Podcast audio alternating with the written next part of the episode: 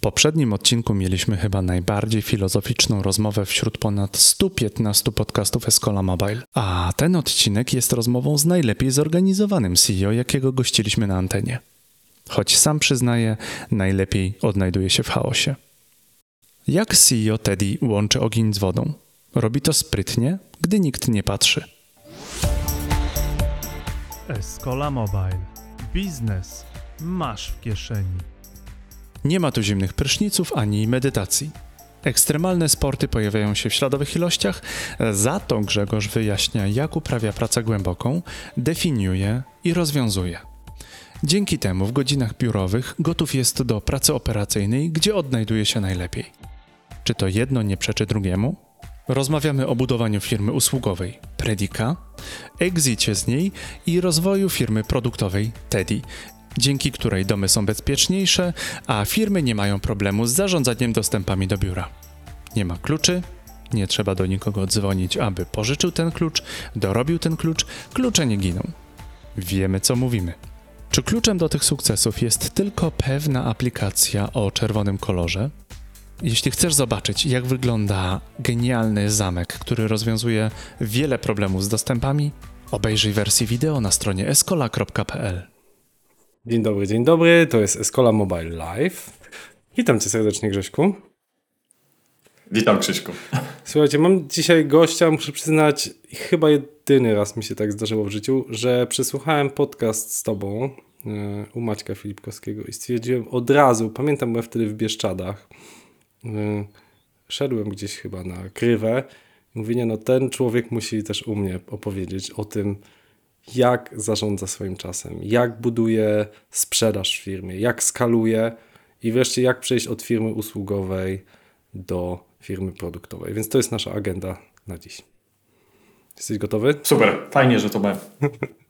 Okej, okay. to jakby jak posłuchałem, to, to, od tego chcę zacząć, bo to, to po prostu było dla mnie e, coś niezwykle ciekawego.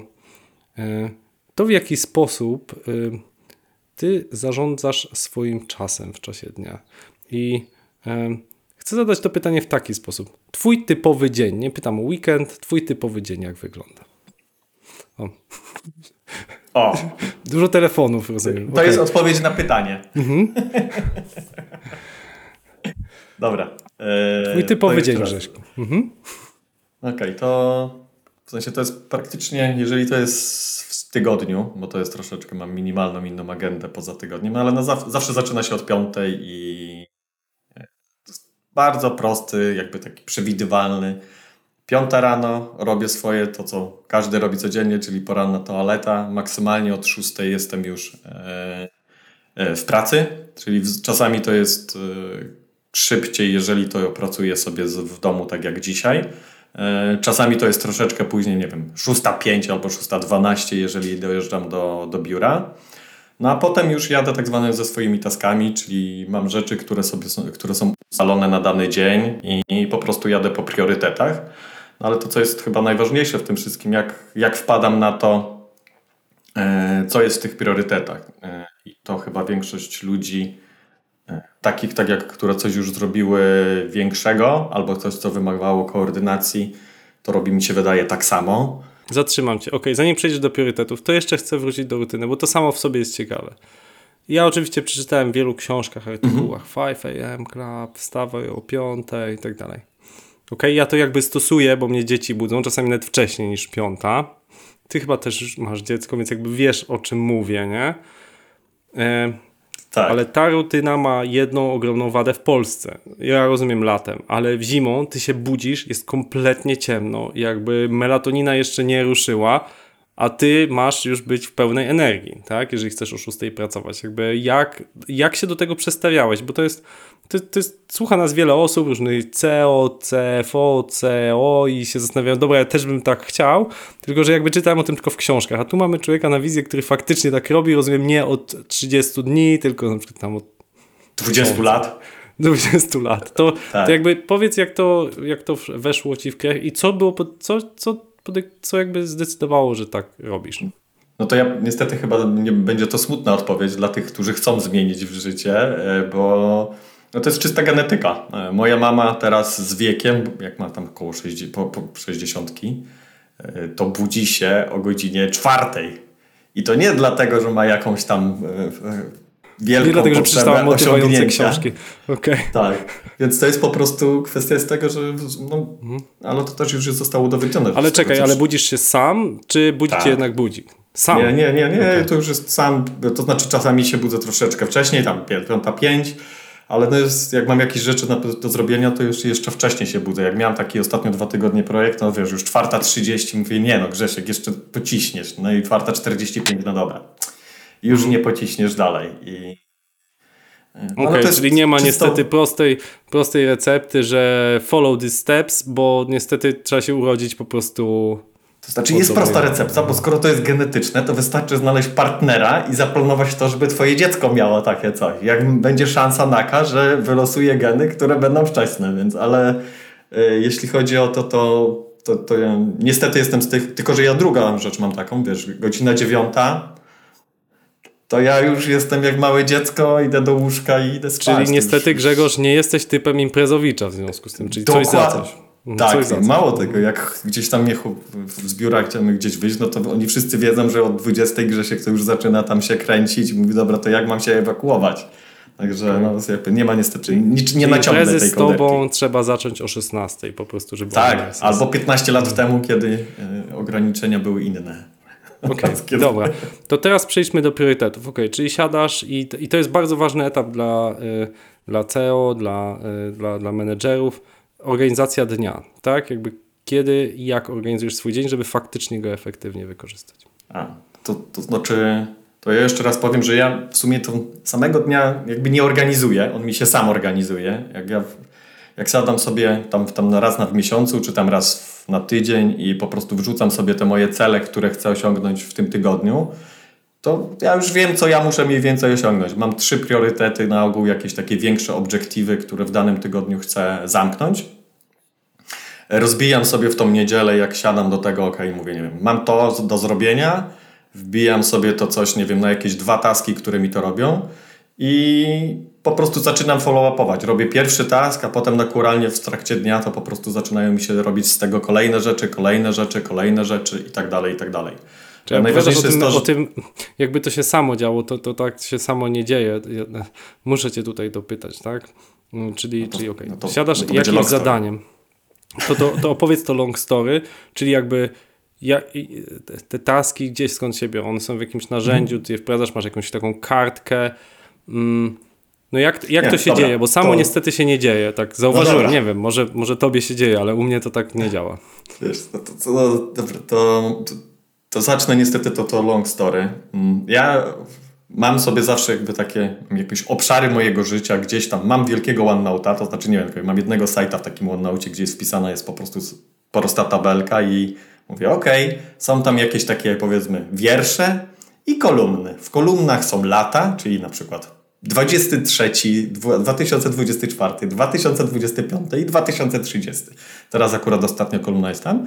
No i są po prostu wiersze, czyli nie wiem, tam firma, market capitalization Grześka, nie wiem, tam e, potem cele, tak, takie, jest kilka takich grubych kategorii, tam jest około 10, e, 10 wierszy i mam wpisane takie czyste rzeczy, czyli nie wiem, jakbyś miał takie najprostsza rzecz, co najłatwiej do zrobienia, nie wiem, czyli masz 2023, market capitalization Grzegorza Chuchra, taki i taki, 2025 i tak dalej, i tak dalej. To to jest takich tych. Ale potem też mam na przykład, tak jak ty, tak jak rozmawialiśmy, miałem na przykład e, tego Ironmana, no to miałem tam 2000 wtedy 20, Grzesiek zrobi Ironmana. No i Grzesiek nie zrobił tego Ironmana z tych rzeczy, które zrobiliśmy, no ale miałem taki plan wbity, no.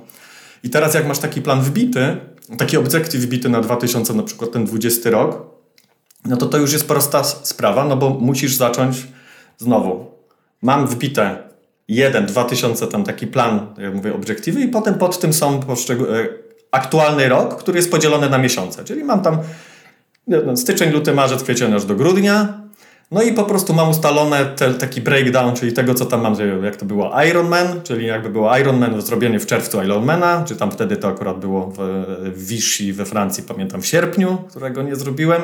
No to wiedziałem, że muszę zrobić tam dziesiątkę w takim czasie wtedy, półmaraton w tam w kwietniu i tak dalej, i tak dalej.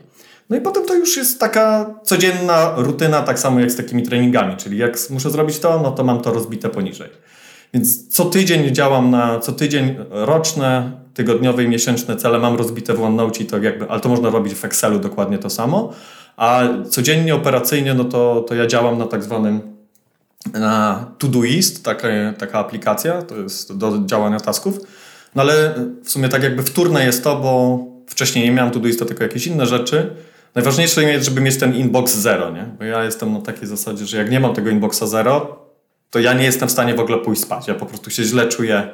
Do tego inboxa zero przejdziemy, bo jakby jedna rzecz to jest zarządzanie zadaniami, a druga rzecz to jest zarządzanie obiegiem informacji, Wrzutami. komunikacją i wrzutami. I o tym zaraz sobie powiemy, ale okej. Dobra, czyli podsumowując, plan taki dalekosiężny, mówisz, do 2.30 on się kończy, tak? Tak. Nie, Potem tam roczny, tyg- miesięczny, tygodniowy, ok. I potem zadania z tego się kształtują. Dalej ym, są jednak pewne rzeczy niespodziewane, bo ja zawsze w takim planowaniu mam jeden problem. Są wydarzenia niespodziewane, na przykład pandemia, na przykład wojna. No i biorąc pod uwagę te dwa wydarzenia, obecnie, e, jak mówisz, market capitalization jest mocno zależny od nastrojów, które w tym roku są wyjątkowo parszywe. Więc no nie masz na to wpływu, a masz to gdzieś tam zaplanowane. Jak tym zarządzasz? No to ja znowu to nie wiem, kto to tam powiedział.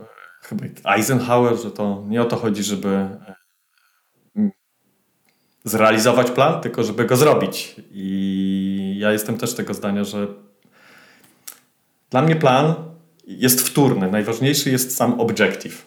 W sensie, czyli jak ja mam cel, wiem, zrobienie firmy, tak jak Teddy, nie? zrobienie firmy takiej, takiej, takiej, która robi smart locki i to jest cel, no to tam można robić tysiące rzeczy, które są w tym wszystkim. Nie? Jak masz ten cel, to oczywiście ten cel dryfuje i się zmienia i ja też często mówię, że ja jestem trochę jak chorągiewka na wietrze, bo bardzo często zmieniam zdanie, ale dlatego, bo ja uważam, że jak się pojawiają nowe dane, no to po prostu się ten plan zmienia.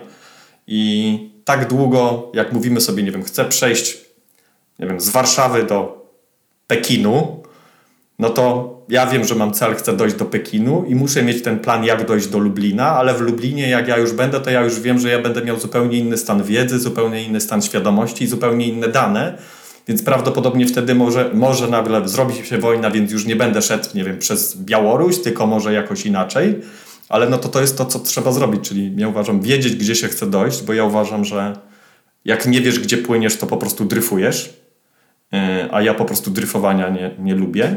A druga rzecz, no, trzeba wiedzieć, jaki jest, jest ten kolejny krok. Ten dla mnie w planie jest najważniejszy next step. Ja, ja na ogół nie planuję, co się stanie na krok drugi i w ogóle mnie to irytuje, jak ktoś mi tam zaczyna mówić, ok, no to Grzesiek, ale co, co następny krok? Ja mówię, zrobimy pierwszy, dojdziemy do tego pierwszego, to będziemy myśleć o drugim. Ważne, żeby iść w tym kierunku do celu, który chcemy.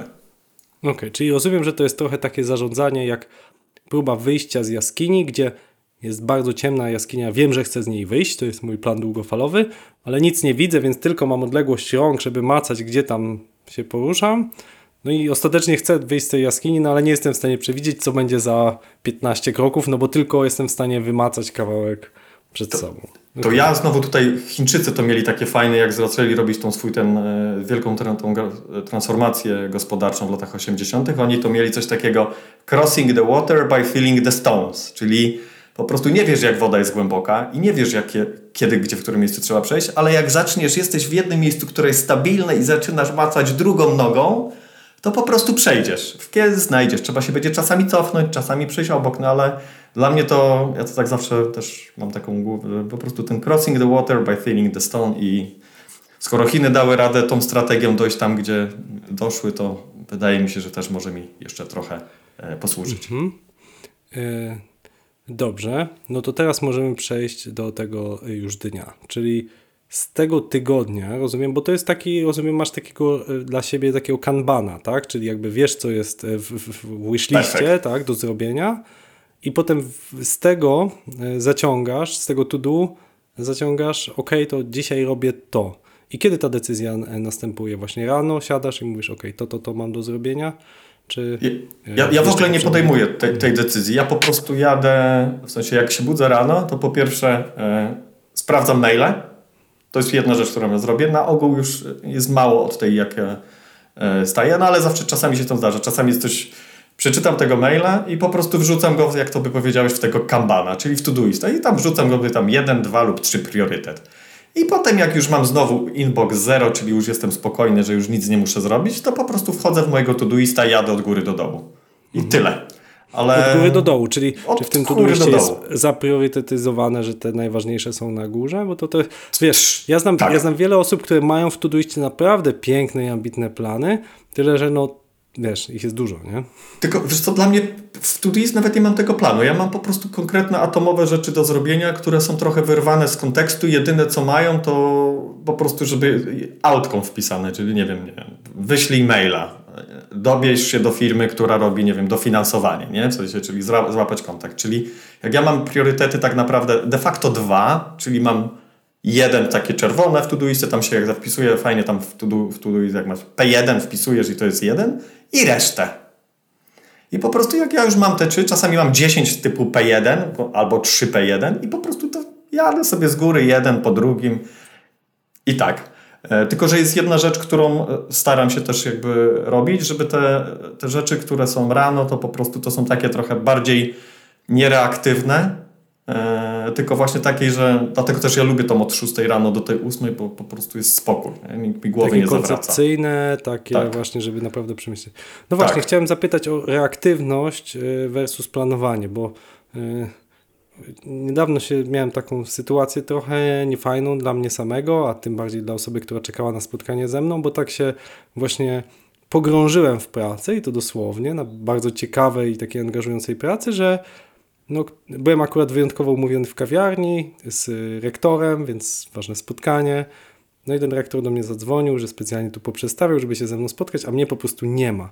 I ja tak oczy otworzyłem, mówię, no kurczę, fajne rzeczy robiłem, a tu ktoś mi przeszkadza, no ale faktycznie przypomniałem sobie, przecież miałem nawet przygotowane, że, że będę, że pojadę, no ale nie pojechałem i, i, i to był taki dobry przykład y, tego, tej głębokiej pracy, natomiast no, mieszanie tego właśnie jest y, trudne. Jak sobie z tym radzisz, żeby w żadną stronę nie przegiąć, ani się co chwilę nie rozpraszać, ale też, żeby mieć czas na tą pracę głęboką. Znaczy, ja mam deep work tylko od 6 do 8 rano i koniec. Nie mam później. W sensie Zanim wszyscy później wstaną jest po prostu. Tak, i ja już też zaakceptowałem te swoje e, ograniczenia. Ja wiem, że po prostu nie jestem w stanie od godziny dziewiątej rzeczywiście coś porobić, bo wpadają maile i, i w sensie w tej, w tej roli, w której jestem, e, to najważniejsze jest popychanie rzeczy do przodu i jakby tak jakby to tak mówią, taki po prostu albo, odpowie- albo jakaś decyzja, albo pchnięcie jakiejś rzeczy, albo szybka reakcja. I to, że ja sobie wtedy zrobię tego deep worka, to może mieć więcej po prostu minusów niż plus plusów, bo nie wiem, to, nie wiem, jak ja komuś nie odpowiem i siedzi mi 5 osób albo 10 osób, bo po prostu ma jakiś taki paraliż decyzyjny albo po prostu nie podpisze jakiegoś dokumentu, że po prostu ja to mogę zrobić i tylko wtedy, nie wiem, odpoczynamy, rozpoczynamy produkcję, e, no to jest słabo. Więc ja, dla mnie to to, żebym był dostępny i reagował i pomagał jak trzeba jest w sumie najważniejsze. A ja sobie spokojnie robię dwa, po prostu te codziennie dwie godzinki rano plus niedziela, zawsze mam niedzielę też na te rzeczy. Jest wystarczająco, żeby to zrobić. To jest ten ma taki mały compounding. To nie o to chodzi, żeby zrobić w sprintach, po prostu siadasz, robisz 8 godzin, ja mam satysfakcję na koniec dnia, ale zajebiście dużo odwaliłem roboty, a potem myślisz, a wszyscy inni leżeli, bo nic nie dali rady robić się stresowali. Tylko właśnie trochę taki balans, że compounding, po prostu dokładam dwie godziny codziennie i czuję, że ta robota po miesiącu się mega przesunęła. E, Tylko też tego codziennie nie widać. Nie? Jakbym miał takie, jakbym patrzył na to codziennie, to bym po prostu pewnie się frustrował, że nie ma tego efektu. A No. powiedz jeszcze, korzystasz z jakichś takich metod typu Pomodoro, teraz mam 25 minut pracy, potem przerwa, czy coś takiego? Czy Nie, ja, ja w ogóle na totalnym freestylu jadę. W sensie ja jestem taki na totalnym, zresztą też taki, ja jestem też bardzo chaotyczny, bo to ja, ja lubię chaos, ja się super odnajduję w chaosie. Jak mnie wrzucisz, to ja wiem, że ja go sobie po prostu wtedy będę chop, chop, chop robił i układał. Ja nie lubię, jak jest coś poukładane, ja się od razu nudzę. Ja po prostu, jak jest chaos, wszystko się psuje, pali, to ja wtedy jest, w końcu jestem potrzebny.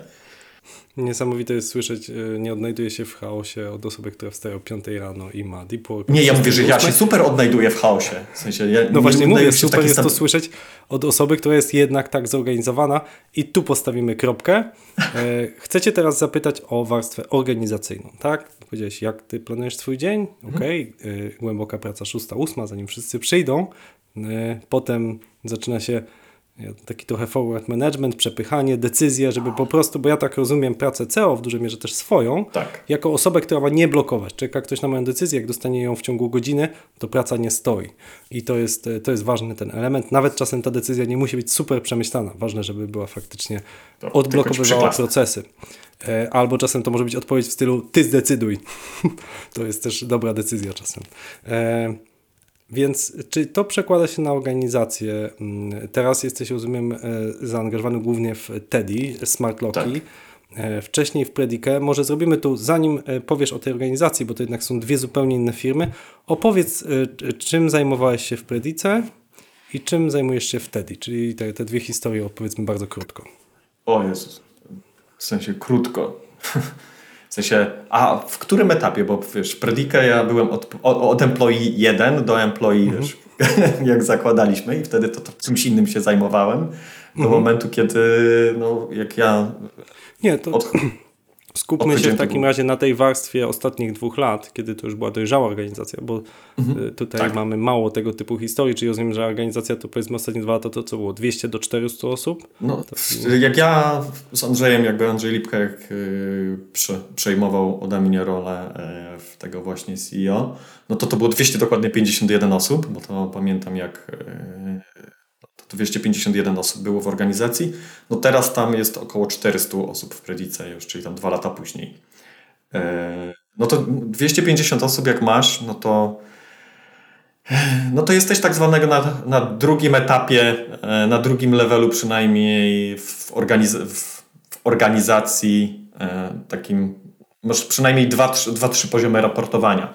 No to to bardzo determinuje to, jakie rzeczy robisz, czyli pierwsza rzecz, którą robisz, to e, nie, nie skupiasz się de facto na operations, nie skupiasz się na execution, tylko jesteś bardziej w obszarze policies, e, e, procesów, e, ról w organizacji, czyli nie mówisz, nie wiem, dajemy Krzyśkowi podwyżkę, tylko nie wiem, mamy senior, programistę takiego, konsultanta takiego. Nie, nie myślimy o tym, e, jaki projekt wygrywamy, tylko myślimy o tym, jak wydana domena, nie wiem, jaki ma pipeline na kolejne 3-6 miesięcy do przodu. Więc to jest taki przeskok, który moim zdaniem się pojawia pomiędzy takim 100 a 250 osobami, gdzie organizacja jest bardzo abstrakcyjna, jeśli chodzi o, o samo nią zarządzanie i trzeba i ja uważam, że to jest akurat dobrze, że działam się na, tam, na takim poziomie abstrakcji. Czyli czy można podsumować to, że w cudzysłowie przestajesz myśleć imionami, a zaczynasz myśleć Do, stanowiskami, poziomami zarządzania. do, tak? Dokładnie tak, tak to, co właśnie jedną pod- podkreślę na samym początku, że to już nie jest podwyżka dla Krzyśka, Grześka czy kogoś, to jest podwyżka w tym momencie dla s- architektów i w tym momencie no to, to dużo zmienia, nie? bo to, przez, to jest, ona jest po prostu z, no, już nie jest osobową organizacją tak naprawdę. I, no i tutaj ja powiedziałbym, to jest taka, taką praca, którą robisz, czyli po pierwsze, gdzie chcemy być za jakiś ten, nie wiem, ten przynajmniej rok czasu, bo uważam, że to jest taki time frame, który w takich organizacjach można sobie powiedzieć, jakoś w miarę ustawić, czyli gdzie chcemy być za rok czasu, jak tam chcemy dojść i po prostu robić właśnie policies e, taki organizacyjny. Mhm. Okej. No a mówisz potem do 250, tak jakby potem się zaczynał kolejny etap, czyli coś, coś się potem jeszcze zmienia, bo to dla mnie jest ciekawe. Wiesz to ja, akurat przez ten etap nie przeszedłem, e, ale mi się wydaje to znowu, e, że na każdym etapie się zmienia i za każdym razem jak to, to jest coś, co ja akurat lubię e, w tych organizacjach, które rosną, e, bo jeżeli nie zmieniasz czegoś de facto co 3, 6, jeżeli masz wzrost jakiś taki 30% rok do roku przynajmniej, Oczywiście inaczej jest w tych firmach produktowych, nie? ale jeżeli mamy taki, takie organizacje, które ska- skalują się e, tak zwane białkowo, czyli przez osoby, e, a nie przez software'owo, no to w tym momencie musisz dorzucić odpowiednią ilość osób, a to całkowicie zmienia e, taką inercję organizacji, procesy, sposób interakcji. Więc ja zakładam w tym momencie, co każde 9 miesięcy musisz zrobić jakiegoś konkretnego reorga, żeby to po prostu utrzymać tą strukturę relevant do tego, w którym miejscu się jest. Czyli musisz się reorganizować, mówisz częściej nieco niż raz do roku, żeby struktura odpowiadała potrzebom aktualnym organizacji. Okej, Tak, fajnie. ja na pewno, ja na przykład nie lubię tych 12-miesięcznych, no bo to, to znaczy, że ktoś inny mi nakłada jakieś wymogi, a ja muszę do tego jeszcze te budżety roczne, to też ja to lubię właśnie kroczący zawsze budżet, że nie patrzę na roczny, tylko tak nie lubię tych takich zewnętrznych e, wymogów. Okej, okay. Predica była firmą usługową, jak zakładam, przede wszystkim. Jest. Tak? Jest, przepraszam. E, e, natomiast od jakiegoś czasu, tak, dwóch lat jesteś zaangażowany też w firmę stricte produktową, czyli tak. dzisiaj słyszałem świetną, świetną metaforę, że firmy produktowe to jest tak, że buduję dom, więc inwestuję w wybudowanie domu, a potem zarabiam na najmie tego domu. E, no i oczywiście muszę optymalizować lokalizację, tak, e, koszty tej budowy, no i żeby to się w miarę w czasie skończyło, tam wiecznie coś dostrajam i remontuję, ale no, to, to, co charakteryzuje firmy produktowe, to faktycznie ten etap inwestycji, kiedy właśnie szukamy finansowania zewnętrznego, e, żeby to robić szybciej, żeby nie robić to metodą gospodarczą, czyli za własne pieniążki, to mogę to zrobić szybciej, chociaż można za własne pieniążki. To i potem za to czerpię te wieloletnie korzyści e, z najmu. To tak. opowiedz e, o Tedim. No to w sensie to też bardzo mi się podoba to, to czerpię te wieloletnie, to korzyści, to jakby jako to inwestycja, to, to są, to za, też pamiętam cały czas ze studiów definicję, sacrifice current consumption for future uncertain profits, więc tutaj ja też mogę powiedzieć, że myśmy zainwestowali, ale to czy to się na końcu opłaci, to wiesz, jak, tak jak z inwestycji, w momencie, kiedy yy, wyjdziemy, ale no tak, to tak, tak. biznes... To, to, to, tak. to, jest, to, jest dobre, co powiedziałeś, zatrzymam cię tu na chwilę, bo faktycznie w momencie, jak zakładałeś Tediego, yy, nie mogłeś przewidzieć na przykład yy, powstrzymania łańcucha dostaw, tak? który, który teraz następuje, więc działasz w określonych, to co powiedziałeś wcześniej, działasz w określonych założeniach, planujesz w określonych założeniach, no ale niestety no nie miałeś wpływu, mam nadzieję, że nie miałeś, wpływu na, na bieg wydarzeń, e, pandemia, wojna, które zupełnie mocno oddziałują na twój biznes, tak? I musisz się ty dostosować. Tak, ale ja tu, tak jak wrócimy sprzed pięciu minut, chaos, ja po prostu się idealnie w tym odnajduję. Ja po prostu, naprawdę, ja, to tak jakby w końcu, jakby powiedział, w końcu coś się stało. Ale tak, tak już na poważnie, no to biznes jeden drugiego to jest po prostu w sensie ciężko by chyba było mi wyobrazić sobie bardziej skrajny coś bardziej skrajnego, jeśli chodzi o samą technologię. Tutaj mamy e, biznes e, serwisowy oparty na, na ludziach, oparty na jakości usługi, którą dostarczamy. Usługę definiujemy dla tak zwanego no, enterprise'a, czyli takiej dużej, bardzo międzynarodowej instytucji. instytucji więc sprzedaż, organizacja firmy, podejście do tego, jak się procesy organizuje, to jest jeden sposób. A tu druga rzecz, po prostu hardkorowy, tak zwany, no, ostatnio się dowiedziałem od jednego, od dwóch w sumie venture'ów, którzy tam mamy jakieś rozmowy, no, że to jest deep tech. Co to jest ten deep tech? No, no i to jest coś, gdzie my mamy po prostu bardzo dużo technologii, patenty na mechaniczne, produkcja elektroniki, E, projektowanie elektroniki, software do tego wszystkiego, e, który działa w chmurze, który działa na urządzeniach peryferyjnych, e, no, sam cały supply chain, który tak jak tu właśnie powiedziałeś, był totalnie jest teraz połamany. No i na końcu klient, który nie jest już klientem, chociaż też tam jest jakaś, ale głównie nie jest klientem biznesowym, czyli nie rozmawiamy z zespołem zakupów wiem, wielkiej firmy Maersk, tylko działam, sprzedaję Grześkowi, sprzedaję Krzyśkowi, sprzedaję osobę takiej, która wchodzi do tego Apple, Apple Store'a i widzi sobie smart locka, czyli no i całe jeszcze kolejne rzeczy związane z product placement, jakie kanały dystrybucyjne, jakie poziomy marsz i czy działam z dystrybutorami, czy nie działamy z dystrybutorami, jak wejść na różne kraje, certyfikacje, w ogóle produkt, projekty, w sensie projekty jako firmy, w sensie firmy zupełnie inne, zupełnie inne kompetencje, wszystko trzeba zrobić inaczej w jednej i w drugiej. Także. Mhm. Okej, okay. no to deep tech mówisz, czyli to byśmy zdefiniowali jako po prostu bardzo złożony, wieloraki proces, czyli ryzyka są mnożone, bo w firmie usługowej tak. mamy powiedzmy sprzedaż, musisz zbilansować e, z no, dostępnością pracowników, którzy wykonają daną usługę. I to jest właściwie cała ta zabawa tak. w taką jak są huśtawki na placach zabaw, że jedno dziecko tam na górze, drugie na dole i ty mniej więcej musisz to starać się zoptymalizować. Natomiast tutaj ta, ta huśtawka jest taka wielowymiarowa, tak? W sensie, jeżeli nawet będzie super technologia, w chmurze będzie wszystko dostarczane, będą ludzie, będą klienci, ale nie jesteś w stanie na przykład zbudować jednego malutkiego komponentu, no to niestety cała zabawa przestaje mieć sens. Nie jesteś tak. w stanie tego sprzedać. Co widać teraz w branży automotive bardzo wyraźnie, tak? I w naszej też. Niestety jak wejdziesz na teddy.com, to w tym momencie masz produkty wpisane w wielu miejscach niedostępne.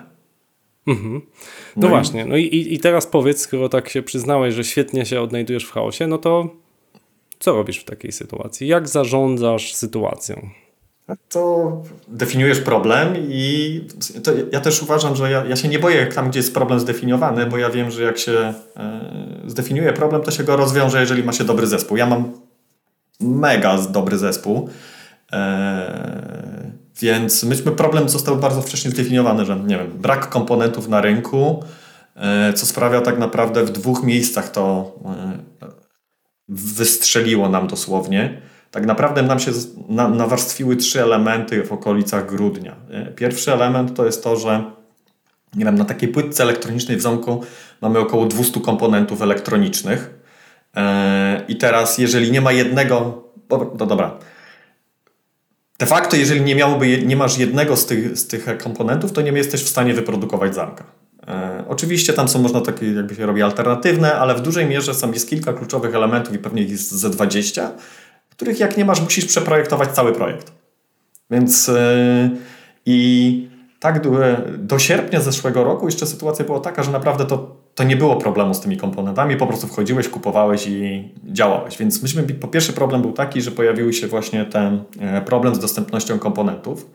Drugi problem się działa, polega na tym, że większość firm, takich jak my mamy zoutsourcowaną produkcję, e, większość problemów teraz, dlaczego jest ten takie niedobory w produkcji, nie wynika z tego nawet, że tych komponentów nie ma, tylko w bardzo trywialnej rzeczy, która mm, ty będziesz w sumie dobrze w stanie zrozumieć ze względu na też background.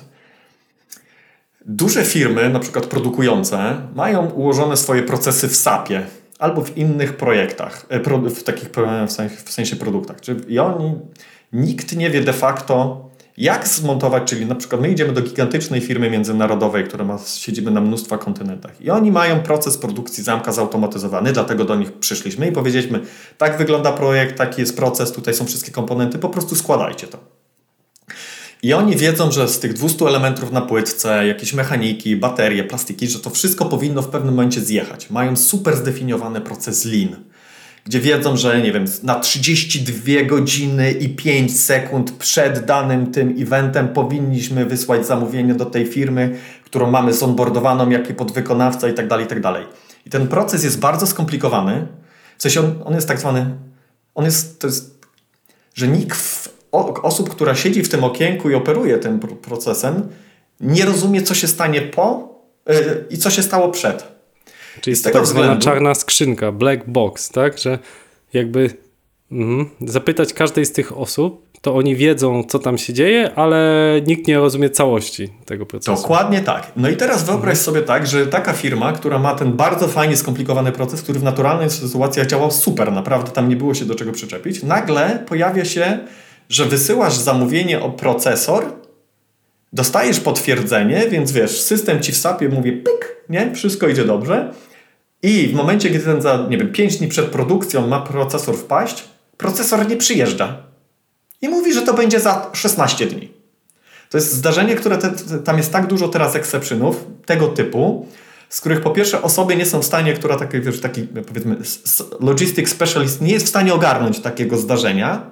Mało tego, nie jest w stanie zaadresować tego zdarzenia, bo on ma proces wdrożony przez dużą firmę z matki korporacji i nie, on nie może zamówić sam. Musi się zmienić cały system SAP-owy i w tym momencie te wszystkie duże firmy, dlatego ja uważam, że jest ten problem, działają po prostu, nikt nie jest w stanie przedefiniować w tak krótkim czasie całego procesu, bo nikt go po pierwsze nie rozumie, a po drugie nie ma takiego capacity też, żeby to zrobić, bo wiesz, projektowanie SAP-a to rozumiesz, co to znaczy. I z tego są takie problemy, które my mamy teraz między innymi na A świecie. to ciekawe, co mówisz, czyli że to nie jest nawet zawsze fizyczna dostępność, tylko w pewnym sensie proces jest niedostosowany do tych szybkich e, zmian.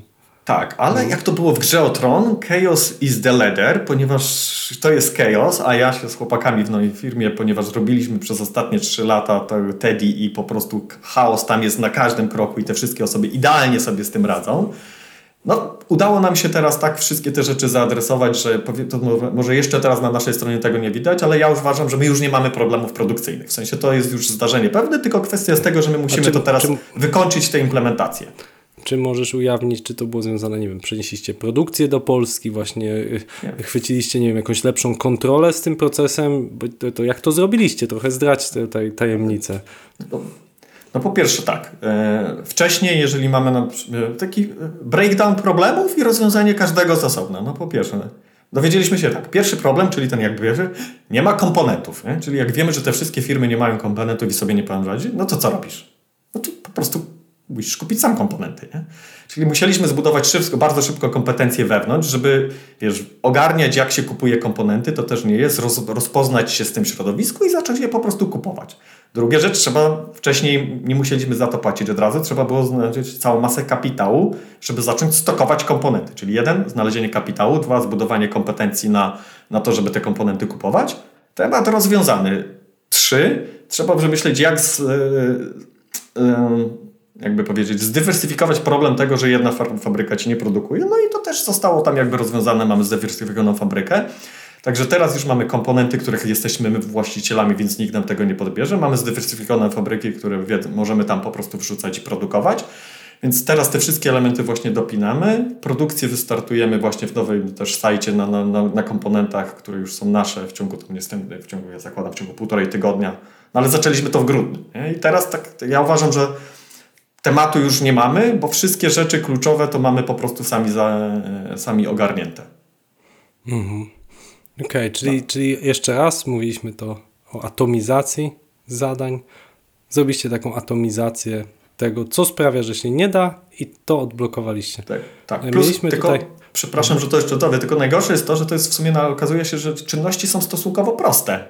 Tylko problem jest taki, że wiesz, my mamy osoby, które są w stanie zrozumieć cały proces, a jak widzisz cały proces, to okazuje się, że to jest stosunkowo proste.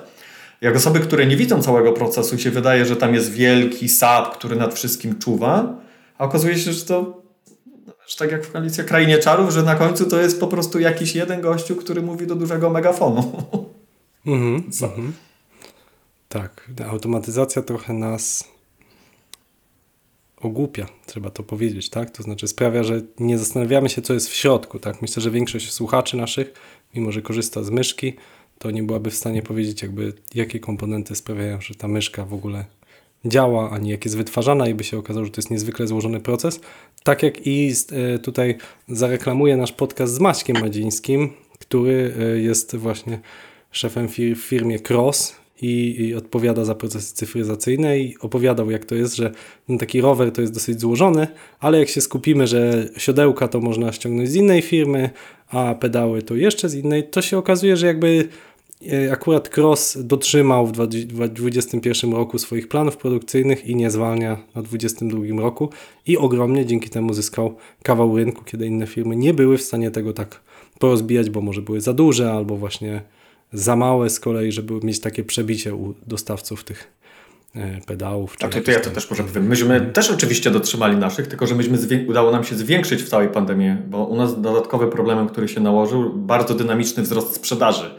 Więc myśmy nie sądzili, że będziemy mieli tak dynamiczny wzrost sprzedaży, więc nam się nałożył wzrost na e, zwiększenie demandu przy e, silnym ograniczeniu supply, więc po prostu myśmy udało nam się wykombinować trochę więcej niż mieliśmy w forecaście, ale nadal nadal to za mało było. Jest. Okej, okay, czyli twoje ambicje gdzie sięgają, jeśli chodzi o Tediego? No i zamek taki w Europie, który będzie po prostu głównym zamkiem smartlockiem w Europie. Takim, że wejdziesz do większości domów i zobaczysz tam Teddy. Mhm. A jeszcze cię zapytam, bo oczywiście Teddy mi automatycznie kojarzy się z takim wynajmowanym mieszkaniem na krótkie pobyty. Czy Teddy będzie miał też zastosowanie w domach, że ja nie tylko będę miał to, w, nie wiem, jeżeli mam jakiś apartament w Gdańsku, który wynajmuję na krótkie okresy, ale też będę miał go w domu i jak zapomnę kluczy, to sobie wyślę SMS-a, czy w koledze wyślę SMS-a i będę mógł z tego skorzystać. To jest Teddy. Live podcast, live podcast. ale mam taki product placement od razu. Mhm. To jest twój dom z zewnątrz, w sensie, czyli masz mhm. po prostu normalny, zwykły klucz Wsadzasz na z wewnątrz e, e, taki zamek, czyli to jest strona wewnętrzna. No i teraz tak, po pierwsze, to wszystko sterujesz e, z aplikacji mobilnej. Po drugie, jak naciska, O, teraz akurat nieskalibrowany ten i podniosę. Ale zamek po pierwsze sterujesz z aplikacji mobilnej. Po drugie ma takie rzeczy jak auto unlocki, auto locki, czyli ja nie wyob- w sensie ja już zapomniałem jak, to- w sensie jak klucze, ja już nie pamiętam kiedy klucze e, miałem w kieszeni, bo jak podchodzę do domu, to mi się automatycznie drzwi zaotwierają. Ale co, Bluetooth wyczuwa jakoś po prostu proximity? Jest tam kilka takich rzeczy, bo po pierwsze jest tak zwane zony. E, Zony są, e, w, tam definiujesz w aplikacjach, to są takie w iPhone'ie czy tam w Androidzie de- definiujesz zony, czyli mówisz, to jest w takim takim zonie, więc najpierw jest na GPS-ie, wybudza się w odpowiednim czasie, a potem jak telefon dochodzi do samego na dostęp na bluetoothowy, to po prostu automatycznie się wybudza. Więc wiesz, ja, ja nie otwieram. W sensie ja nie, nie, nie używam kluczy. Kolejna rzecz jest super. Wiesz, przyjeżdżają, więc to jest w ogóle to. I nie zamykam też, nie? Czyli ja po prostu przechodzę przez drzwi, mam tam 30 sekund zrobione, przechodzę przez drzwi, zamek mi się zamknie. No, no po prostu ja nie muszę się zastanawiać, czy wieczorem otworzyłem. Sprawdz, e, kolejna.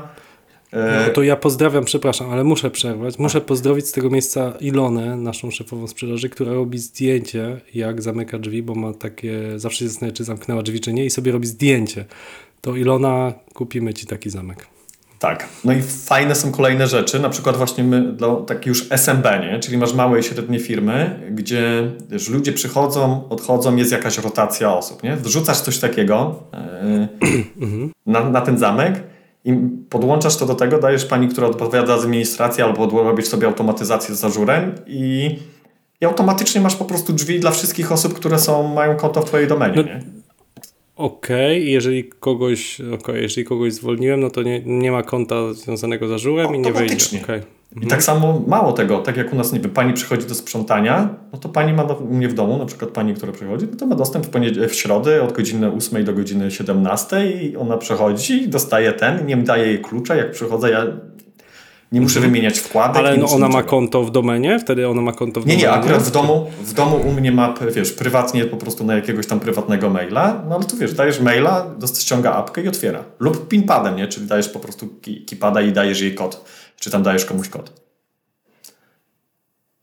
Także to jest głównie, my sprzedajemy do, e, do teraz do Kowalskiego. E, Teraz to jest głównie Tak się- sprzedaż do takich Tak się Kowalskich. zastanawiam, to jest, e, to, bo, bo oczywiście to nie jest tanie rozwiązanie, to trzeba to powiedzieć, w porównaniu trzeba. z do zwykłego zamka. Ile mówisz? No, teraz to kosztuje 2000 zł rozwiązanie takie ca całość. Okej, dlaczego o tym mówię? Bo ja mam takie właśnie biuro w Warszawie i tam ciągle dorabiamy klucze, potem ktoś, e, trzeba więcej tych kluczy i ten klucz jest taki dość specjalistyczny, więc tam on kosztuje, nie wiem, 130 zł. No więc tak pomyślałem, że to wiesz, to się może w pewnym momencie po prostu opłacać. Mówię o naszym biurze w Warszawie, że My mamy ja takiego Excela 15 całego kluczy. Mhm. podesłać, że jak masz rotację 10% i 20 osób, to po dwóch latach, jeżeli byś wymieniał, tylko większość ludzi tego nie robi. Bo teoretycznie powinieneś wymienić klucz za każdym razem, gdy ci osoba odejdzie. Czego większość osób nie robi, więc. e, ale gdybyś robił to i miał tam, e, sorry, 30 osób i rotację 10%, to już po to, to w dwa lata to ci się. To, to już nie płacisz tego. Mhm. Zakładając zwykłe, gnia- zwykły zamek, tak? Zwykły Tak, zamek. tak, A- tak a ale no na to zwykłej chyba tam Mhm. 20, myśmy tam liczyli, że 20 zł za dorobienie klucza. Mhm, mhm. Super. To, to, to, to ciekawe, że ta nisza, bo ona mi się zawsze kojarzyła właśnie z tymi short stayami, tymi napiny, coś tam, a tu to ma zastosowanie w domu i jestem w stanie uwierzyć w tą wartość, że nie pamiętam klucza. To jest w ogóle całkiem niesamowite, że to jest całkowicie bezpieczne, bo tu cię zapytam od razu. Y, Jest większość teraz nowych samochodów można otworzyć z telefonu. Y, Zamknąć tam, zaświecić światłami. No masa rzeczy, które są kompletnie niepotrzebne. Mm, ale mm, no, mówi się dużo o bezpieczeństwie tych kluczyków zbliżeniowych, że tam wykradają jakoś na walizkę, tam nie znam szczegółów tego, jak to się działa, ale że to nie jest do końca bezpieczne te kluczyki, które same otwierają samochody. Więc jak to działa w tym wypadku? Czy to jest lepiej zabezpieczone? E, To ja może tak, to, to znowu trzeba podzielić na. Po pierwsze jest Android, e, który nie jest bezpiecznym systemem operacyjnym, tak, ja- tak po prostu z tego. I tam, jeżeli masz dostęp do tego Androida, to jesteś tam w stanie zrobić niestworzone rzeczy, jeżeli komuś dasz dostęp do tego swojego systemu operacyjnego. Więc tam to jest tak, e, więc to jest tak samo, e, jeżeli ktoś nie używa aplikacji bankowej na Androidzie, to ja bym powiedział, że to jest tak samo bezpieczne jak taka aplikacja bankowa na Androidzie. E, no, a ja, jeśli chodzi o samo urządzenie, no mi się wydaje, że ono jest praktycznie, sensie nie chcę tego powiedzieć, bo na pewno jest do złamania, tutaj nie mam tego, za dużo myśmy tego robili w, w security, ale jest super bezpieczne, jest zrobiona taka architektura bezpieczeństwa jak tak naprawdę do bankomatów i jest to taki poziom bezpieczeństwa jak przy płaceniu twoim telefonem e, na, na, w bankomacie, czyli tak bym to porównał. I teraz, czy można się do tego włamać? E, oczywiście, że się można do tego włamać, jak do każdego systemu informatycznego. Jeszcze nikt się nie włamał. Wszystkie testy penetracyjne, które my tam robimy co jakiś czas, y, osoby, które go robiły, też nie udało im się włamać. Więc traktujemy, że jest to, nie jest to proste, e, nawet gdyby ktoś był to w stanie zrobić. No a druga rzecz, która jest u nas ważniejsza, i może ja tak do tego podchodzę, coś co się nauczyłem przy współpracy też z Gerdą, no bo e, jednym współwłaścicielem Teddy jest Gerda też, no, że każdą wkładkę praktycznie jesteś w stanie złamać w ciągu 5 minut. I więc jeżeli wiesz, że tutaj masz zamek, który jest z drugiej strony, nikt nie widzi, bo z zewnętrznej strony jest zamek, więc najbardziej prawdopodobne zdarzenie jest to, że ta osoba się włamie do Twojego domu nie przez smartlocka, tylko nadal przez zamek, bo tam jest cała masa sposobów na to, żeby to zrobić, rozwiercić klucz, wyłamać wkładkę Mhm. i tak dalej. i tak Czyli fizycznie po prostu tak, tak zwaną metodą na siekierę, tak? Już powiedzmy sobie Tak. wprost. Tak, siekiera, ja- łom, tak?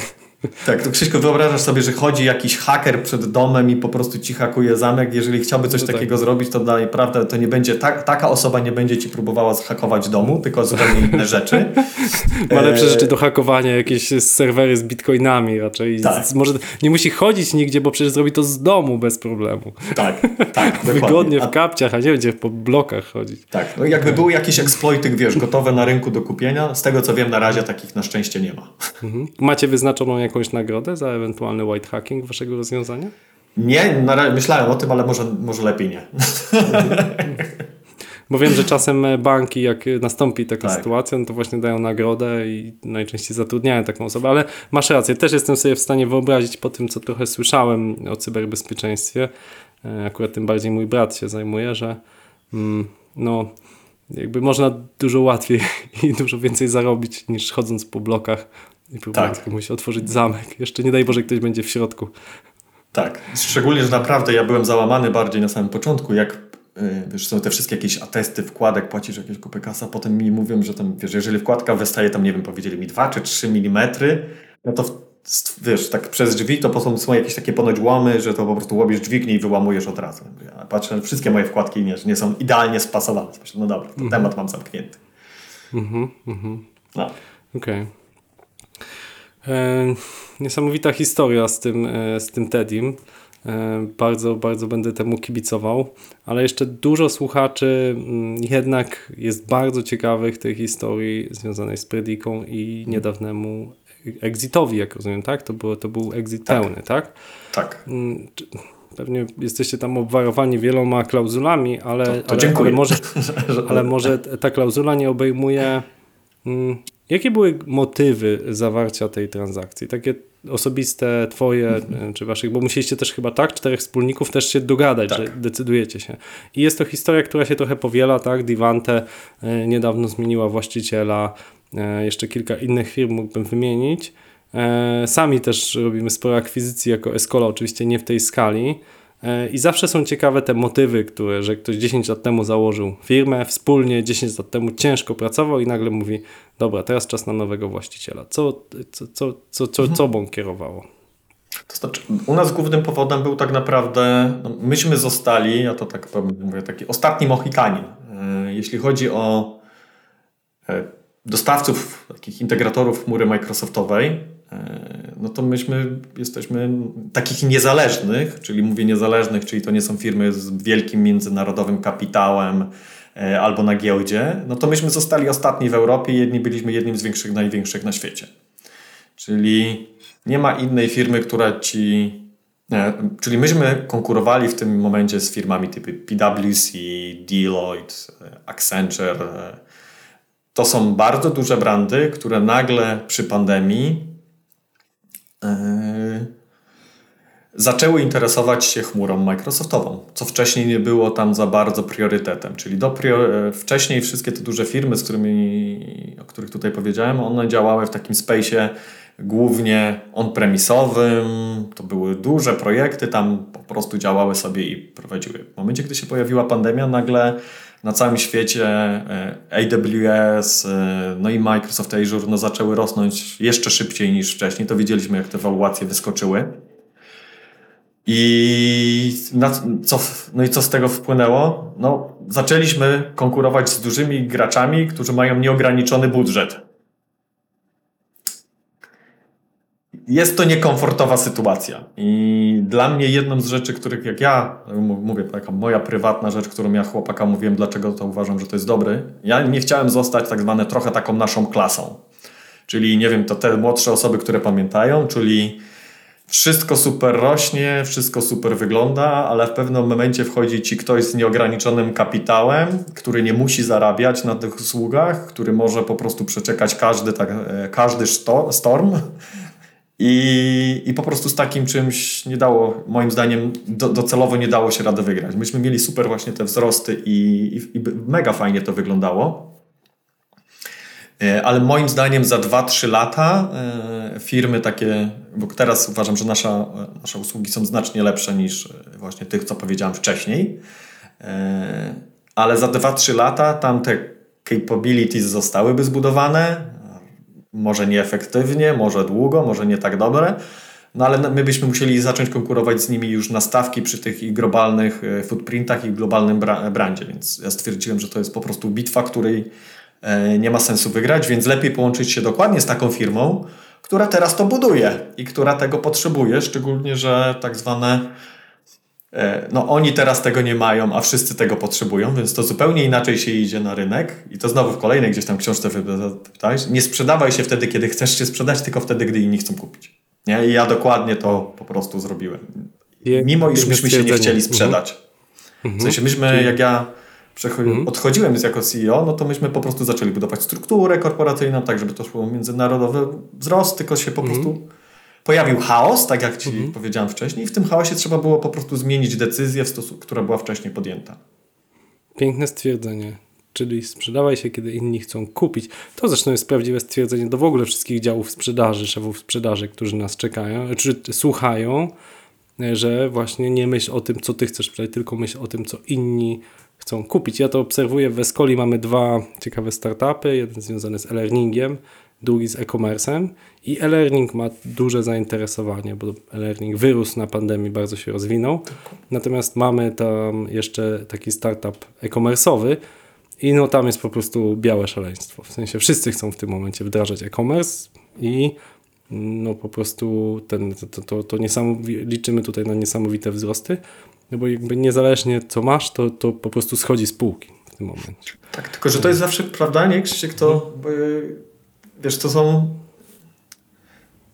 okres, to jest takie window, nie? To window od, mhm. odpłynie, nie? Ja przynajmniej tak uważam, że to wszystko mhm. jest takie cykliczne, nie? I ten fala odpłynie. No trzeba, tak, tak. To, to porównanie z naszą klasą jest dobre. Jeszcze mi się kojarzy też y, bardzo bliski mojemu sercu startup Gadu Gadu, który kiedyś każdy miał numer Gadu Gadu. To, Teraz to... każdy ma Whatsappa, tam nie wiem, co jeszcze się ma, Vibera, Messengera, tak? I Gadu Gadu nie, nie, wiem, jakie są losy gadu gadu, czy ono istnieje. Chyba zdjęte zostało całkowicie zamknięte, nie?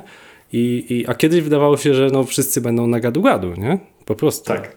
No, na zawsze. Ale, tak, no właśnie mhm. tylko, że ja, ja moim zdaniem tylko dlatego, że jestem trochę starszy, to dokładnie miałem tą taką świadomość, że wiesz, jak zaczynasz tak liniowo aproksymować tą rzeczywistość, w której jesteś i myśleć, że te trendy, które będą kontynuować, kontynuują, no, no to takie no to nie zbierzesz pod uwagę, tak jak ja przynajmniej, myśmy wzięli pod uwagę, że po prostu sytuacja się zmienia i wchodzą siły, które, na które nie masz totalnie wpływu. I my tutaj dokładnie byliśmy w takim tym sektorze, bo te e-commerce, czy e-learningi, no dlaczego, nie wiem, Airbnb tam miało, nie wiem, czy tam Netflix z 600 na 200 spadli milionów te kapitalizacje, no bo po prostu ludzie aproksymowali tą przyszłość, te ceny akcji i nagle okazuje się, że no nie, tam to, to nie jest tyle warte. No to się de facto teraz stało, tak? Jest ogromna korekta na y, spółkach tej, tej tak zwanego fangu, Netflix po raz pierwszy w swojej historii ogłosił, że spadła liczba użytkowników Tak. o e, 200 tysięcy, bodajże oni to tłumaczyli, że pół, pół miliona odeszło, bo w Rosji się wycofali. Niemniej to było po prostu szok dla inwestorów, że Netflixowi spadła liczba osób, które to oglądają. A dlaczego tak się stało? No bo dobra, jak dwa lata byliśmy no, zamknięci mniej lub bardziej w pandemii, no to siedzieliśmy przed tym e, tabletem, telewizorem, e, komputerem. No a nagle e, trochę zrobiła się lepsza pogoda, można wychodzić do knajpy, no to mniej chcemy siedzieć na tym Netflixie. Dalej na nim siedzimy dużo, ale już nie ma wzrostu, a, a, a zawsze kupuje się te predykcje wzrostu. Tak, tylko, tylko, czy, tylko czy, czy, czy według ciebie to wiesz, to nie była racjonalna ko- korekta, nie? W sensie, że ja rozumiem, to był trigger do korekty, która tak naprawdę naturalnie by nastąpiła, tak mi się, tak nie wiem, tak, ale dobra, to jest już jakby specjalistą Ale to jest dobre spostrzeżenie. Tak, to jest to dobre spostrzeżenie, które jakby ciebie zaprowadziło do tego, że to jest dobry moment, bo inni chcą kupić, a potem może być za późno. I to jest bardzo ważna lekcja, którą wyciągamy. Zadam ci jeszcze dwa pytania właśnie, mm, no bo wyskalowałeś firmę w ciągu dekady no, w sposób niesamowity i to też bardzo dużo miałem o to pytań, jak e, przygotowywałem się do rozmowy. Jakie są Twoim zdaniem takie kluczowe lekcje w skalowaniu firmy, czy kluczowe etapy, które odrobiłeś i, i które byś powiedział innym, no wiecie, nie popełnijcie tego błędu, albo zróbcie to, to jest taka uniwersalna lekcja, którą wyciągnąłem. Mhm. To, to jedną rzecz, którą ty chyba to też trochę powiedziałeś yy, i mi się wydaje, że to jest najważniejsze, ta huśtawka, nie? To po prostu balun, żeby ta sprzedaż, szczególnie w, w firmie serwisowej, ale to, bo to jest właśnie w firmie serwisowej. Dla mnie takich yy, kilka rzeczy, ja na przykład jak zakładałem już Teddy, to wszystkie rzeczy, które już miałem całą listę rzeczy, Grzesiek zrób to inaczej. I jedno z rzeczy, które miałem inaczej, yy, tak jak też wspomniałeś wcześniej, to ty podejmij decyzję, jak ktoś do ciebie dzwoni, a nie ja. E, ja wtedy, jak robiliśmy firmę, to zrobiłem coś zupełnie inaczej niż robiłem w Predika. W sensie wszystkie osoby, które mm, e, są tam na takich osoby takich kluczowych stanowiskach, jakby headów, one są znacznie lepsze ode mnie w danym obszarze, co też trochę spowodowało to, że ja nie wiedziałem, jak robić mechanikę, nie wiedziałem, jak zrobić elektronikę, nie wiedziałem, jak robić supply chain, a oprócz tego wtedy byłem też prezesem jeszcze Prediki, więc tego czasu też było mało, więc nie wchodziłem tak głęboko. Więc oni są całkowicie odpowiedzialni za to, co robią. Ja zupełnie nie podejmuję żadnej decyzji, jestem całkowicie out. W sensie. Czyli chłopaki ogarniają, no chłopaki i dziewczyny, ogarniają to całkowicie. Co jest różnicą w, przeciw, w przeciwieństwie do Prediki, gdzie ja kumałem każdy obszar, przez to mogłem się mieszać w każdy obszar. Przez często na tym początku e, byłem taki trochę e, niezastąpiony. Dlaczego? Bo się po prostu wszystkie te obszary robiłem ja. Gdzieś tam na jakimś potomku. I, I na ogół zawsze wiedziałem lepiej w jakimś obszarze. Dlaczego? No bo po prostu no bo byłem od początku, robiłem to na, e, sam, a potem po prostu przekazywałem komuś innemu. Tutaj mogłem to zrobić inaczej, bo po prostu osoby, które wchodziły już to wiedziały lepiej niż ja, więc ja nie mogłem im doradzić. Jedyne co mogłem porobić to pomóc ustawiać objective dla całego zespołu, e, który wspólnie koordynowałem. I to jest mój e, taki, że, czyli po pierwsze osoba, która się tym zajmuje, ona się tym zajmuje i to jest jego problem, to nie jest mój problem, żeby to rozwiązać. Jak potrzebuję pomocy, to oczywiście ja tam jestem, ale to nigdy nie jest mój problem, to jest zawsze tej osoby. Ja mam te inne rzeczy, twoje problemy do rozwiązywania. A moim celem jest skoordynowanie wiedzieć, gdzie ta firma będzie za 3, 6, 12 miesięcy yy, i odpowiednio zbalansować ten, yy, ten zespół, żeby, żeby było na to capacity. Mhm. Mam jeszcze jedno pytanie odnośnie rynku e, IT, bo uświadczyłeś usługi dla bardzo wielu podmiotów, a teraz jesteś w produkcie. Masz dobry ogląd naszego rynku i jest takie wrażenie, że to IT w Polsce, w tym regionie, no niezwykle się rozwija dynamicznie. No jestem ciekaw Twojej opinii, czy, czy wiecznie tak będzie? Czy widzisz jakieś zagrożenia teraz w związku ze zbliżającą się niechybnie recesją? Że jednak y, trochę rynek nas weryfikuje. Wspomniałeś o tej naszej klasie. Wiele osób, y, wiesz, właścicieli software house'ów kupuje albo super nowe samochody, albo z kolei jakieś super stare. Y, I Ważne, żeby były drogie, tak? tak, i wszystkie są drogie. Ja wręcz postrzegam to, że to, to jakiś taki właśnie stał się no taki trend, że wszyscy wierzymy, że to będzie tak niezwykle rosło, a jednak wiemy jednocześnie już to, to jest pełna zgoda wśród ekonomistów, że będzie recesja. Czy Twoim zdaniem czeka nas korekta na rynku usług IT w Polsce, czy właśnie jak w pandemii, wręcz przeciwnie, będzie jeszcze większy wzrost? To może ja tak, jeśli chodzi o usługi w ogóle, o takie, no to znowu takie szerokie pytanie. To, że taka firma jak Predica powstała, czy nie wiem, NetGuru, to co, czy Divante, e, też jest kilka innych, mógłbym powiedzieć od razu. To jest, e, to musiało się stać. W sensie, w dwa, ty, jak sobie zobaczysz, te firmy powstały dokładnie mniej więcej w tym samym czasie. To było, nie wiem, 2009 plus minus tam dwa lata. E, I dlaczego one powstały? To, to jest tak. Dlaczego na przykład, nie wiem, Apple i Microsoft powstał mniej więcej w tym samym czasie, w tym samym regionie, z takimi samymi founderami, w sensie, że nie z takimi samymi founderami, ale po prostu te, ten sam obszar geograficzny. Po prostu to było zdarzenie pewne wynikające ze, z ekosystemu i środowiska, w którym się znaleźli. I ja uważam, że myśmy tak samo byli w Europie, w sensie w Polsce w 2008, to było takie, gdzie to było pierwsze pokolenie, takie jak ja, które zakosztowało współpracy czy tam studiów na, w Europie Zachodniej. Czyli ja, jak myśmy zakładali spółkę, ja, już wiedziałem, że firma będzie musiała eksportować produkt, serwisy na Europę Zachodnią, a nie robić to w Polsce. Wszystkie inne firmy, które były w tym momencie w Polsce, one robiły się, skupiły tylko i wyłącznie na rynku polskim, bo, bo wystarczyło tego.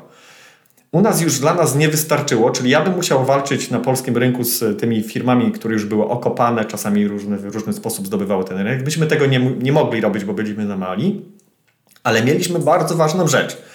Mieliśmy całą masę wysoko, wy, wysoko wykwalifikowanych ludzi w IT, którą można było zastosować tak zwany arbitraż cenowy. Czyli mogłeś zacząć sprzedawać kogoś na zachód znacznie taniej, który był super, który miał bardzo dużą jakość. Jedyne, co trzeba było rzeć, to trzeba było mieć, w sensie my, takie osoby, które to zakładały, musiały mieć na tyle samej świadomości i na tyle takiej e, ambicji, żeby po prostu zacząć to od razu robić na Europę Zachodnią. No i moim zdaniem to ten okres się skończył gdzieś w okolicach 2016 roku, kiedy ten arbitraż cenowy już był na tyle, te stawki się wy, wyrównały, że już nie było takiego, takiego powodu, żeby te firmy zakładać w Polsce. Mhm. Tak, no i teraz co jest, tego arbitrażu cenowego już w ogóle nie ma. Więc to, co będzie stanie się w Polsce, to jest dokładnie te, te firmy będą rosły w taki sposób, jak te firmy na, na, w Europie Zachodniej. Czyli jak ktoś chce sobie zobaczyć, jak to będzie wyglądało w Polsce teraz, to wystarczy sobie zobaczyć, jak rosną takie firmy, które, nie wiem, są w Francji, Danii, które powstały, nie wiem, 15 lat temu. To jest moim mhm. zdaniem dokładnie, bo, bo ten Czyli, powód, czyli dla którego takich, nam się udało. Mhm. Czyli bez takich wspaniałych, spektakularnych wzrostów, oczywiście świetnie zarządzane firmy. No mamy Spyrosoft, które chyba powstało w 2015, 2016 E, które się niesamowicie rozwinęło w tysiąc osób w 6 lat. E, też za pomocą zdobytych e, świetnie doświadczeń. Ale rozumiem, że to będą raczej wyjątki niż taka fala właśnie. To jeszcze to, co powiedzieć, 2009 rok mi się kojarzy, że jeszcze był kryzys po drodze, tak, no. więc było duża chęć po pierwsze, jeżeli no. ktoś pracował w korporacji zachodniej, to pewnie mógł być zwolniony tak, albo ja. nie miał opcji na podwyżki. Tak? W sensie, no bo ja akurat w Microsoftie się zwolniłem i założyłem właśnie. Wszystkie osoby, które pracowały w Predice, to myśmy się poznali w Microsoftie. Tomek, Paweł Ale nie wiedziałem, że, że, znaczy wiedziałem, myślałem, że się zwolniłeś, ale rozumiem, nie byłeś w jakiejś fali, że kryzys w związku z tym zwolniłem, ale, ale czułeś co, sufit. 80%, nie, ja akurat 80% mojego działu wtedy zostało zwolnionych. Ja akurat się tam ostałem, ale Mhm. Czyli to była takie, taka szansa, żeby właśnie po tym kryzysie powstały nowe firmy, które były w stanie tak. zebrać talenty. I być może, tak jak mówisz, ten kryzys będzie wielką szansą dla nas, albo żeby zabrać te talenty dla tych mniejszych software house'ów, albo przeciwnie, być może ten kryzys nasz mniejsze software house'y względem tych stabilnych Roche, y, tam Capgemini nas z kolei przyciśnie. Tego, tego jeszcze nie wiemy. Mhm. No to, to ja, ja, też nie wiem. No, mi się wydaje, że po prostu to jest takie regression to the mean będzie i w sensie nie, nie, nie widzę racjonalnego powodu, dla którego e, rynek teraz właśnie usług serwisowych w Polsce powinien rosnąć szybciej niż w Europie Zachodniej. Wszystkie powody, dla które wszystkie atuty, które mieliśmy, moim zdaniem już zostały wydane. Mhm. Czyli ceny, no i ale talent pool ciągle jest bardzo duży, uważam. Ludzie sobie nie zdają sprawy, że moim, znaczy to jest tylko opinia, nie jest to oparte bardzo o faktach, ale ale mam bardzo silną, y, silnie, mm, silną intuicję, że więcej osób w Polsce przekwalifikowuje się do IT y, niż w Anglii czy w Hiszpanii. Z tego względu, że mamy większy głód dobrych zarobków i w Londynie możesz mieć dobre zarobki pracując w kawiarni mm, czy, czy w Birmingham, w Polsce niekoniecznie i w związku z tym to jest motywacja do ciebie, żeby pójść na bootcamp albo na inne studia i się przekwalifikować. No, To oczywiście do pewnej że, skali to. Mhm. tylko, że ja też w sensie, wiesz, efektywność takiego przekwalifikowania yy, no, to nie jest taka jakość, jakby wiesz, że ktoś siedzi, nie wiem, ci 5 lat na tych studiach i wcześniej robił, to Mhm. jest co innego, to jest zupełnie inna jakość specjalisty niż taki, który to zrobi, wiesz, No w tak. ciągu wiesz, półrocznego kursu. I teraz to jest taki premium, dla które firmy zachodnie będą chciały za to płacić, no bo tutaj mówimy o, pewnie głównie o eksporcie, jest też inne. Mhm. Okej. Dobrze, to na tym zakończymy nasze No. gdybanie o rynku IT. E, Wyciągnąłem od Ciebie bardzo dużo lekcji, na co zwrócić uwagę skalując firmę. E, Dzięki za Twoją motywację do exitu, bo to jest e, pierwszy raz to usłyszałem, żeby nie być naszą klasą, żeby właśnie sprzedać się wtedy, kiedy inni chcą kupić. Świetne lekcje o Deep Techu z Tediego wysłuchałem, także dzięki Ci Grześku. Moim gościem był Grzegorz Chucha, prezes Dzięki, Teddy. dzięki Krzysiek za zaproszenie. Mam nadzieję, że e, warto było spędzić z nami tutaj trochę czasu. I do zobaczenia. Escola Mobile. Biznes masz w kieszeni. Dziękujemy za Twój czas i za Twoją uwagę. Czy wyniosłeś coś z tego podcastu? Jeśli tak, udostępnij go na Facebooku, LinkedInie, Twitterze, a najlepiej opowiedz o nim Twoim znajomym. Do rozmowy zapraszamy najlepszych. Te rozmowy nagrywamy i wypuszczamy dalej w postaci podcastu, filmu na YouTube i tekstu na naszej stronie escola.pl. Dzielimy się wiedzą, bo jesteśmy Escola. Pomóż nam realizować naszą misję. Jeżeli używasz ekosystemu Apple albo Spotify, daj nam 5 gwiazdek i fajną opinię. To lubi algorytm. Algorytm to zauważa i wtedy poleca nasz podcast nowym osobom. Dzięki właśnie Twoim gwiazdkom dzielimy się wiedzą i realizujemy naszą misję, która jest wpisana w fundamenty Escola. To był 118 odcinek podcastu Escola Mobile. Rozmawialiśmy z Grzegorzem Chuchrą o organizacji, chaosie, ekspansji i bezpieczeństwie Twojego domu. Podaj ten podcast dalej. Do usłyszenia.